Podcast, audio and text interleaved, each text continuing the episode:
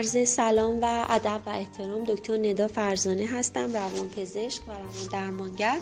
در این پادکست می‌خوام براتون در مورد اختلال پنیک دیزوردر یا بیماری حراس یا ترجمه دیگه که براش گذاشتن اختلال وحشت زدگی هست صحبت بکنم. خیلی موارد هست که فرد مراجعه می‌کنه و یک حمله حاد شدید استرابی با احساس مرگ قریب الوقوع داشته که چه بسا فرد به اورژانس مراجعه کردن. حتی شده که به متخصص قلب مراجعه کردن و بعد از بررسی ها و تست های تکمیلی که گرفتن گفتن که شما مشکل جسمی ندارین و باید به روانپزشک مراجعه کنید و استرابتون رو درمان بکنید.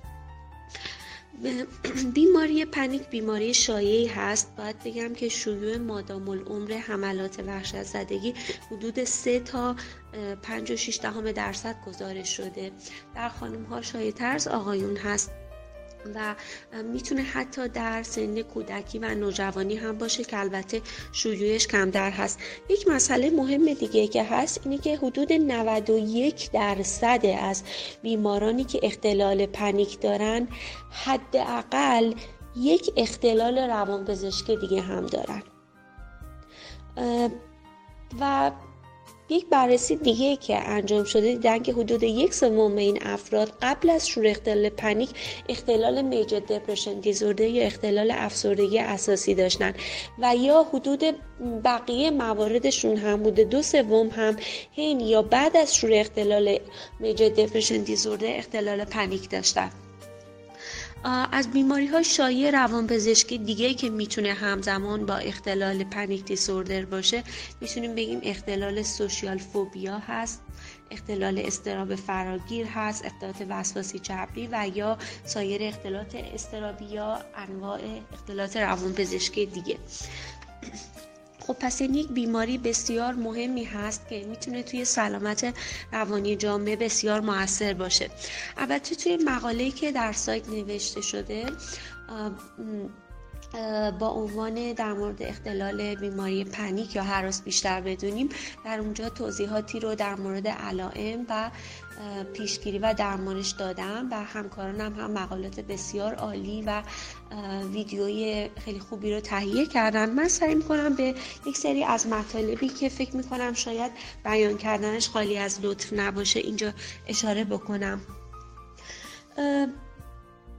مسئله مهم اینه که این حملات پنیک می‌تونه به صورت یک حمله باشه یا اینکه مکرر و چندین حمله باشه و به صورت ناگهانی ایجاد میشه. از علائم می‌تونیم بگیم علائم تپش قلب یا افزایش ضربان قلب تعریق لرزش احساس تکون خوردن احساس تکون خوردن دست ها یا اینکه فرد احساس تنگی نفس و خفگی رو داره درد یا ناراحتی قفسه سینه تهوع ناراحتی شکمی حتی فرد احساس سرگیجه یا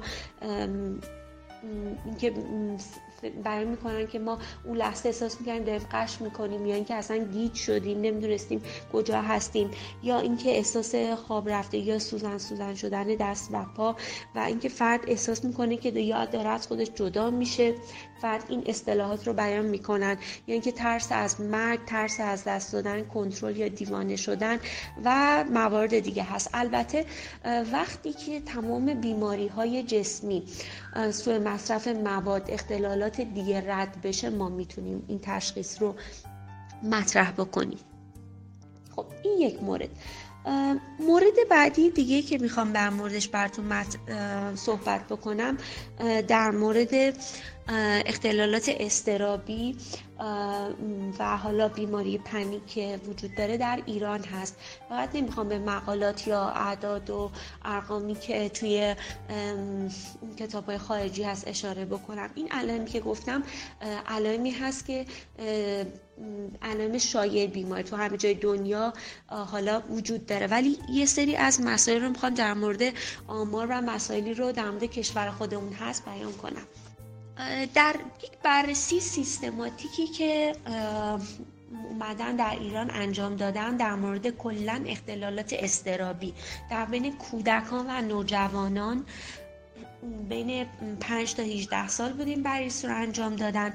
و بعد از اینکه نتیجه مقالات رو بررسی کردن متوجه شدن که شیوع کلی اختلالات استرابی بر اساس این مقالات و بررسی که تا سال 2015 در ایران انجام شده حدود 6 و 8 درصد در سراوان بوده تا 85 درصد در بندر عباس بوده. و شیوع اختلال وسواسی جبری در تبریز یک درصد بوده و شیوع همین اختلال در گرگان حدود 11 و 9 درصد بوده. حالا این طیفی بوده که طیف شیوع اختلالات بوده. خب حالا در مورد این مسئله رو بیان کردم به خاطر اینکه بگیم که اختلالات استرابی میشه گفت شاید ترین اختلالات روانپزشکی هستند و در ایران هم اختلالات شایعی هست. بنابراین حالا با توجه به اینکه بیماری هایی هست که می‌تونیم با اطلاع داشتن در مورد اونها در مورد شیوعشون درمان و پیشگیری یا پروگنوزش خیلی کارهایی رو برای سلامت روانی و درمان انجام بدیم پس خوبه که اطلاعات تکمیلی بیشتری هم داشته باشیم. مسئله مهم این هست که در بعضی از مبتلانی که اختلال پنیک داشتن تاکید می‌کنن در بعضی از اونها مشاهده شده که از لحاظ روانکاوی مکانیسم های دفاعی ایمچور یا ناپخته در اون بیشتر بوده. یعنی وقتی که یک فردی با یک استرابی مواجه میشه اون فرد نمی‌تونه اگه بخوایم به زبان ساده بگیم نمی‌تونه اون استراب رو توی ذهنش باهاش رویارویی بالغانه انجام بده و اون رو حالا بتونه حزم و جذب بکنه. به اصطلاح میشه گفت از مکانیزم هایی که بوده فاجعه سازی بوده. فرد انگار که استراب رو به صورت یک فاجعه مرگ قریب الوقوع مثلا ناخداگاه دیده. و یا اینکه یه مکانیسم دفاعی دیگه که بوده جسمانی سازی بوده یا سوماتیزیشن همطور که می‌بینیم علائم جسمانی استراب در اونها خیلی زیاد بوده. پس بنابراین اهمیت این مسئله این هست که ما بدونیم که اختلالات استرابی و حالا در اینجا بیماری پنیک می‌تونه روی عملکرد فرد و روی سلامت روانی اون فرد و حتی اطرافیان اون فردی که تو خانواده هستن خیلی اثر بذاره. بنابراین ما باید به سمت درمان هایی که برای اون وجود داره بریم. حالا دیدن که کلا اختلال پنیک می‌تونه اگر که درمان نشه به سمت اختلال مزمن بشه. و اگر که درمان نشه می‌تونه به صورت دراز مدت باعث اختلال عمل کرد در فرد بشه. حتی اگر که درمان نشه می‌تونه همراه با اختلالات روانپزشکی دیگه که گفتم بسیار اثر منفی روی فرد داشته باشه. ولی خوشبختانه پاسخ به درمانش خوبه و می‌تونیم با عنوان درمانهای دارویی و درمانهای غیر دارویی مثل روان درمانی cognitive behavior therapy یا psychotherapy یا psychoanalysis و انواع مختلف بسته البته به اون شرایطی که فرد داره این بیماری رو درمانش بکنیم. امیدوارم که این مطالب براتون مفید باشه. تهیه شده در مرکز تحقیقات سبز و سالم. می‌تونید برای شنیدن پادکست های بیشتر به آدرس www.sabzosalem.com مراجعه بکنید.